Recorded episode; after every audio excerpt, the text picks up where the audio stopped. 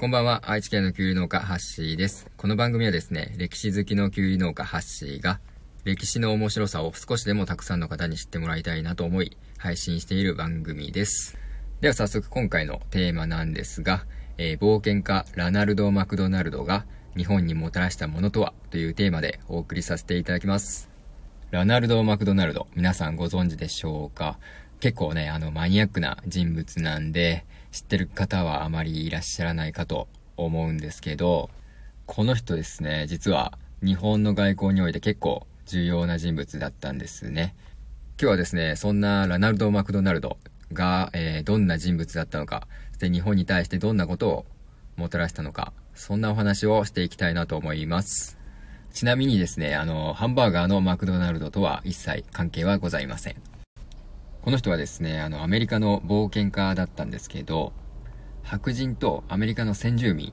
との根結で、あと有色人種ということもあって、結構白人たちからですね、あの、差別的な扱いを受けてたんですね。で、ある時ですね、あの、マクドナルドの街に、えー、日本人がやってくるんですけど、それをですね、マクドナルドのお父さんが保護するんですね。で、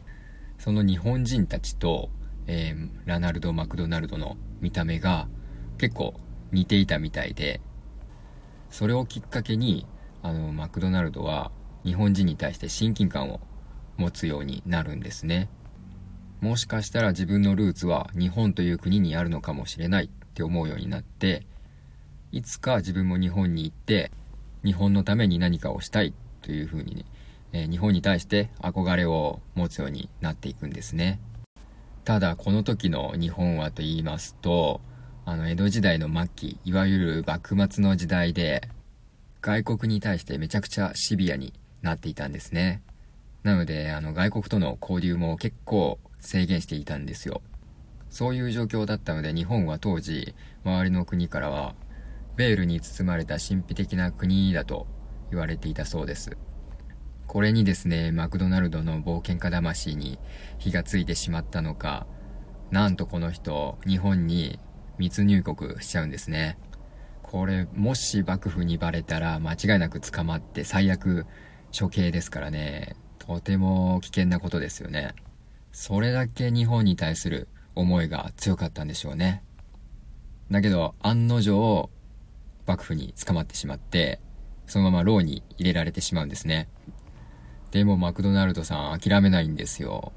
幕府に対して、自分がいかに日本に対して愛着を持っているのか、その熱意をですね、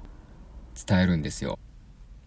しかも、聞き覚えた日本語まで披露して、幕府は感銘を受けるんですね。そこで、この人は英語の教師にいいんじゃないっていうことで、まさかの日本人の英語教師を任されることになるんですね。ラナルド・マクドナルドは日本史上初の英語教師だったんですね。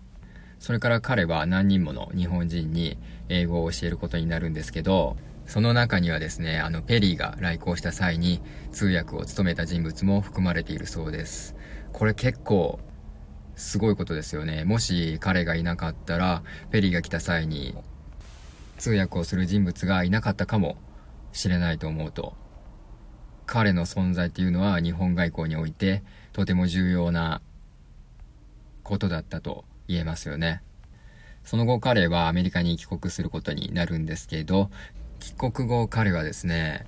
日本は高度な文明を持った素晴らしい国だっていうのをね、あの、伝えていくわけなんですよ。この人は生涯日本に対しての愛情が溢れていてですね、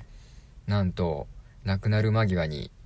言った言葉がですね、さようならだったんですよ。